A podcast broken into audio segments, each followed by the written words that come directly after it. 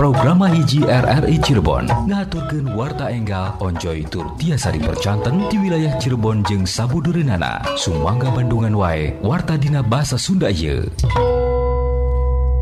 Radio Republik Indonesia Cirebon ngaturkeun warta dina bahasa Sunda. Wartos anu parenting ngabiasakeun barang dahar nu ngandung giji bakal bisa nyangker virus corona. KONI Kabupaten Cirebon baris mere bonus ke atlet-atlet nu bisa ngarebut medali dina pon tahun ieu. Wartos lengkapna didugikeun ku Cacaruk mana.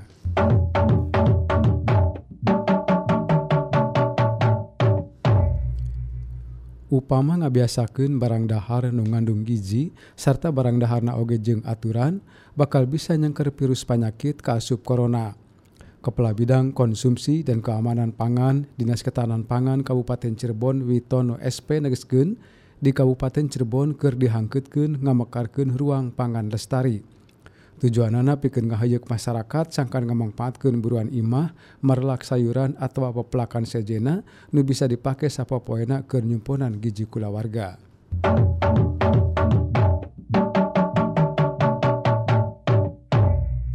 BPBD Kabupaten Cirebon keur ngadegen desa tahan bencana atau destana tujuanana tayalian pikeun ngahayuk masyarakat sangkanti oleh caringcing tur ati-ati dinanggoning nyengker musibah alam Kepala BPBD Kabupaten Cirebon Dadang Suhendar ngajentreken delapan kecamatan di Kabupaten Cirebon harengheng banjir, genep kecamatan Remen Urug atau longsor, serta genep kecamatan Sejena di Tatar Kulon, Remen Kabanjiran.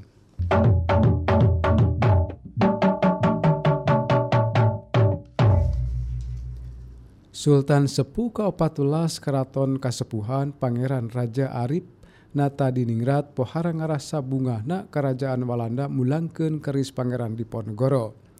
Keris ditinggal inohong sajarah lemah cai ieu diserenkeun ku Raja Walanda ka Presiden Joko Widodo. Waktu masrakeun eta keris, Raja Walanda pupulih menta dihampura alatan baheula bangsana kungsi ngajajah Indonesia kurang leuwih 350 tahun.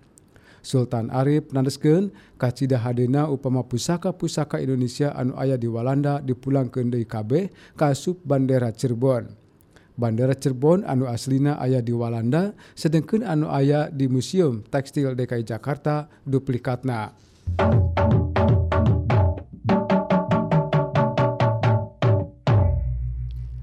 Jalan ti Ciledug nepi ka Bantar Sari kurang lebih 1 km Dina tahun ia baris dilegaan Dei jadi 10 meter dilegaanana Jalan Tapel Wates antara Jawa Barat Jawa Tengah Ieu Luyu jeung Kahayang dua provinsi kasih pemeliharaan jalan UPTD wilayah pelayanan 6 Cirebon Dinas Bina Marga dan Penataan Ruang Provinsi Jawa Barat Muhammad Yusa ngajentreken pihaknya bakal ngusulkan pikir ngalegaan Jalan Pangeran Cakrabuana dina tahun 2020 hiji.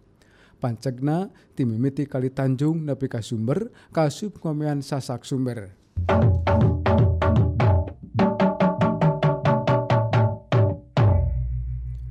Koni Kota Cirebon tegalidir dina nalingakeun 20 urang atlet andalanana nu rek ngawadelan kontingen Jawa Barat dina PON bulan Oktober nu bakal datang di Papua.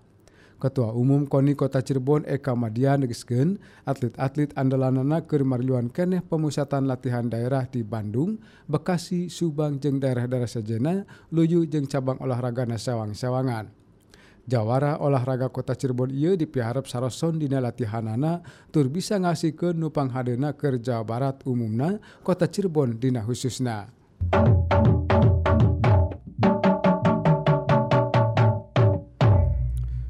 Wartos Pamungkas opat orang atlet andalan Kabupaten Cirebon ke Saroson ngasahkan kamampuhanana di nanggoning yang harupan pon nu bakal datang. Atlet-atlet andalan Kabupaten Cirebon ia nurkan Sekretaris Umum KONI Kabupaten Cirebon Arif Rahman Hakim baris makalangan dina cabang-cabang olahraga unggulan kayaning atletik, biliar, yudo jeung silat. KONI geus ngancokeun bonus pikeun atlet nu bisa ngarebut medali.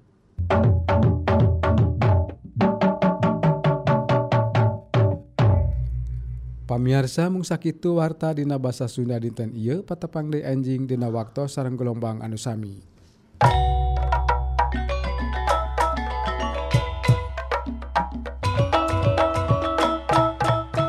nembe wae kahaturken warta dina bahasa Sunda hatur nuhun kana perhatosanana programa hiji RRI kanal inspirasi